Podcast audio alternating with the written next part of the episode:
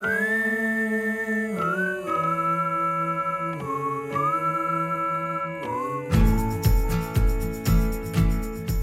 everybody, you're listening to If Walls Could Talk, a podcast brought to you by Hufcor. So, with me today is Jen Rogers from Hufcor, who is our Director of Projects on the West Coast. And she and I are going to be speaking about some of the things around education design. Uh, yeah, perfect. Thanks, Jeff. Um, so nowadays, there's a lot of research on how schools should be built. Um, there's an abundance of documents out there on child development um, from a psychological standpoint, behavioral standpoint of just how children learn, uh, which is a direct reflection of their classroom environment. Uh, so therefore, having an environment that offers flexibility, daylighting, you know, sunlight coming in through the windows, right? Um, all those attributes, furniture that the kids sit in, uh, collaboration in between classroom spaces, all of that aids in the students' overall learning. And it's just really important in today's classroom environment and the overall uh, campus remodels that we're seeing. Uh, so it's kind of the new normal of how we're doing school design and operable walls and glass wall systems that move and open up a space are just playing more of an integral part of this whole new design development of classrooms. So yeah, that's what we're going to discuss today in a little bit more in depth. So the multi-purpose room um, has many functions, whether it's school plays or presentations on the stage. Um, maybe it's you know it's a cafeteria where they serve meals. They have community meetings, after school meetings. It acts as a community center, sometimes as an extra PE class on rainy days. The multi-purpose room is really the heart of the school. Uh, it it completely is, yeah, for sure. I mean, when I was growing up, you know, you'd have PE classes on a rainy day in the multi-purpose room. You'd eat lunch in the multi-purpose room. Um, community people would come in the evenings, parent meetings, and gather.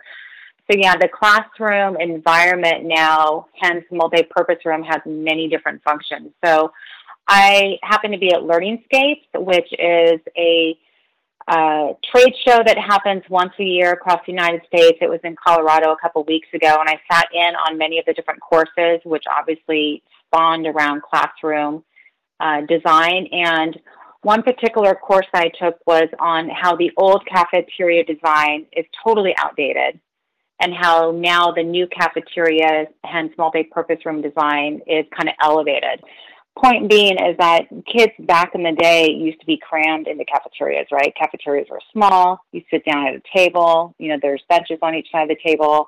You gobble down your food, and then you're stuck there for 45 minutes, right? So, uh, for instance, the boys, you know, boys, uh, young gentlemen, and in middle school, their brains aren't developed all the way, right? I mean, people know nowadays that brains aren't fully developed until, you know, 20, 25. So you get these boys, they gobble down their food, they get wiggly. Um, you know, if they start getting up, they start horse playing in the cafeteria, there's nowhere for them to expel this energy. And, you know, they might start fights with their best friends. And the teacher will go over and say, Gosh, you know, Billy, why did you punch John? And Billy would say, I don't know. It just happened. And literally, it's the psychological attributes of the young man's mind that plays into the school design.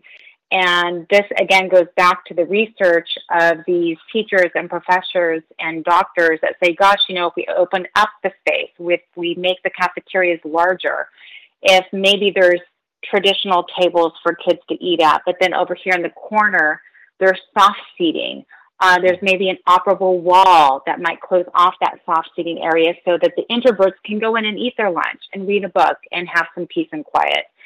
Uh, and this also helps aid in the fact that the students aren't going back after lunch, you know, to their fourth, fifth, and sixth period classes all spazzed out, right? They've got more room to decompress.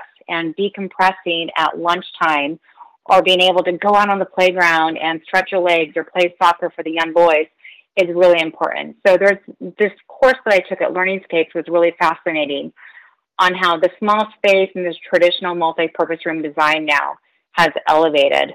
Um, and glass walls are playing a huge role in that new design for those spaces. I think um, I don't know if um, you're originally from California, and maybe it's because I'm in the Midwest, but I remember when I was a kid, elementary school, middle school, even like mostly high school, probably the most like daylighting I ever saw in any of the schools I went to was like in like a hallway, which was you know was great. It was it was a great it was a great trip from you know this classroom to to gym at the other end of the um the other end of the building or whatever. But we never had much in terms of you know daylighting, and I just remember I don't know fluorescent memories, right? Like you know small space, Exactly. brick walls, um, not very conducive to learning. So so let's take a look at the new multi-purpose design and how this space has changed or is changing the experience. Yeah, so just like I mentioned a minute ago, um, but just to elaborate a little bit more, the multi-purpose rooms, you know, the design now have various niches of space. So again, you might have a small soft seating area. You might have an area with downtime that again might be closed off by an operable wall. Um, and then being able to open up, you know, for that next period of kids coming in after cafeteria time where it might be used as a classroom. Um, so, and adjacent to that, you might have a corner area, uh, you know, where kids might be doing a study group. So now it's all these different functions that the multi-purpose room is having within the same hour. You know, with a, with Mhm. you know 200 kids. Um, so having that flexibility of walls and an operable wall, you know, really plays into allowing that multi-purpose building to have a combination of rooms, smaller rooms, larger rooms, and the teachers or facilities managers can just quickly throw that wall in place and it's adaptable to a whole new function, right? Which is what we want schools now to offer is new functionality within the same space, you know, multiple times a day. Um, and that can also create more of a dynamic space and reinforces stronger social engagement for the group of students. Um, and these types of, of environments within the cafeteria space no longer operate solely like for a place to feed kids, but you know becomes more of an emphasis of social, positive um, engagement for kids, where they're allowed to do different kinds of activities, health, wellness, nutrition, you name it, all in the same space. So the multipurpose room is more of a dynamic part of the campus that we're seeing. And it's important Yeah. too. I I would guess that um, it's great that you can change your space, but it's also equally important that you can do it quickly. So that's important too. So it's not like a Yeah. well, we're going to set up the space for something tomorrow, but if that something was next period and only next period, and it was the middle of the day, it would be easy to set it up and put it back or whatever. Um, so where else are operable walls used in multi-purpose room design? Yeah, so as well, like a lot of times the multi-purpose rooms will have a stage, you know, where there's performing arts, the kids are doing a Christmas play or, you know, chorus, whatever. Um, so most of the time, depending on, you know, if it's middle school and high school, the multi-purpose rooms usually are going to have a stage. Um, and sometimes we've had designs too where uh, the multi-purpose room stage, right, is going to have a specification for an operable wall on that stage. And so the operable walls offer, obviously, uh, the openings of the stage for itself, and sometimes on the back of that stage, you might have a classroom where there might be the band, okay, the music band. So you might have a side A stage and a side B stage. And again, that operable wall is going to allow you that division of space within the stage itself and maybe allow you two different activities at the same time. So that's where we see operable walls used as well as on the stage. So you mentioned like a example of a band room being on the back side of that stage. So I imagine the sound must be very loud with all those instruments. yeah, for sure. All those drummers, trumpets playing.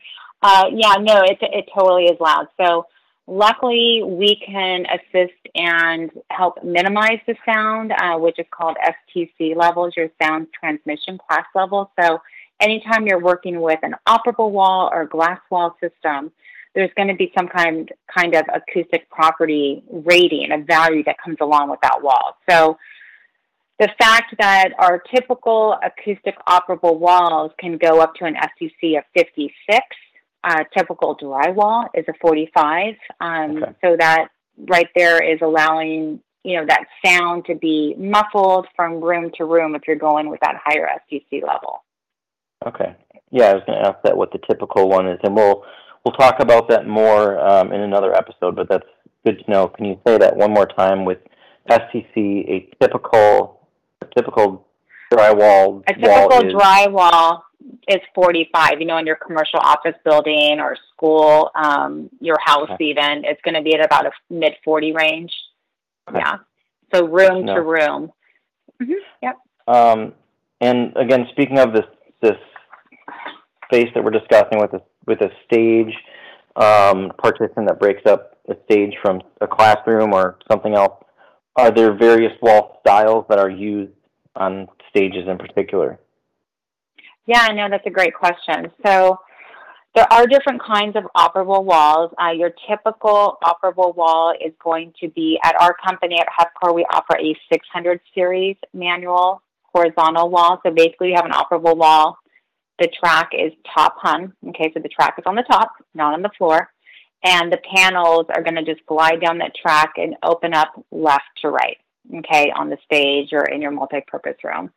Um, and that being said, there are carriers which are the wheels on the top of each panel that just glide down the track.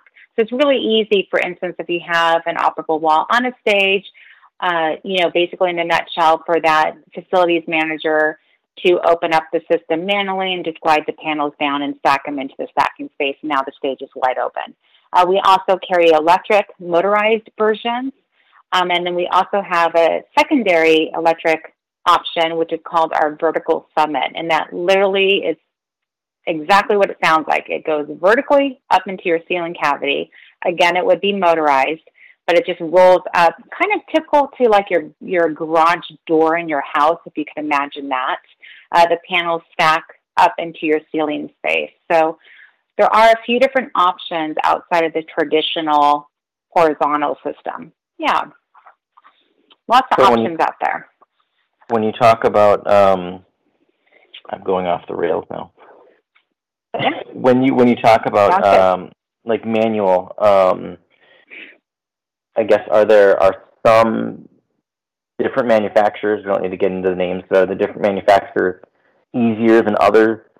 Because a lot of times when you think of like electric versus manual, and I think of like the the window crank back in the well, mm-hmm. I was mm-hmm. barely alive, probably before you had like electric power windows and doors.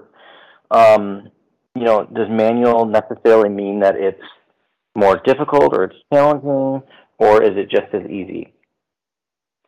Uh, yeah, no, good question. Manuals, the first time you open up a manual wall can be kind of intimidating, right?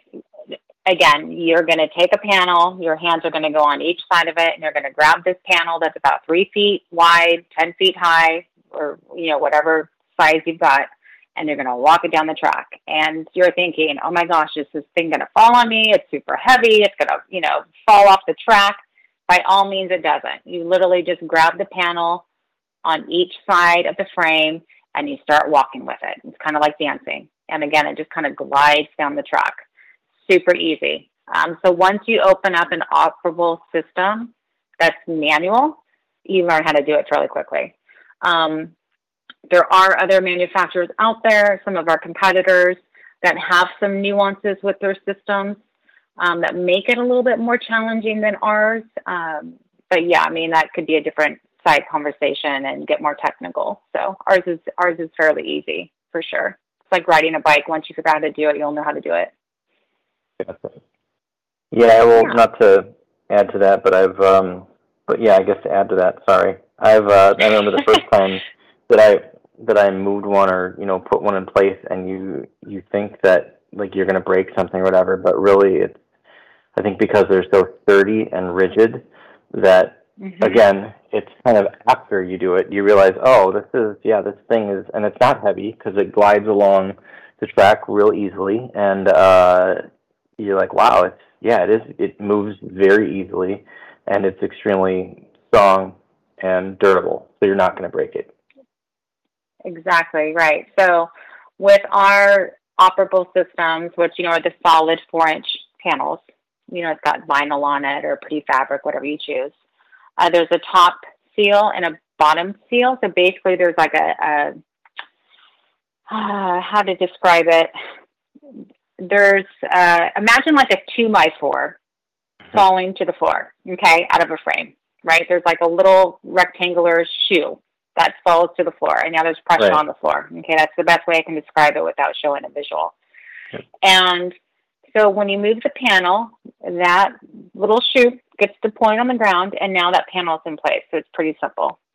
On a glass system, um, we have a few different options as far as different series and models, but a few of our glass systems don't have that shoe that drops down to the floor.